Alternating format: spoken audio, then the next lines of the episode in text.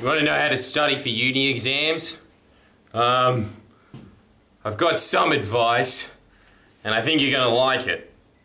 I think that the best way to study, look, yes, there's going to be a bunch of people saying, you should highlight the most important points, and maybe you should.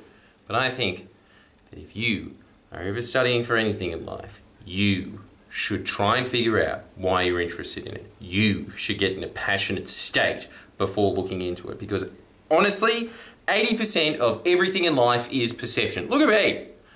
I'm getting sued at the moment, man.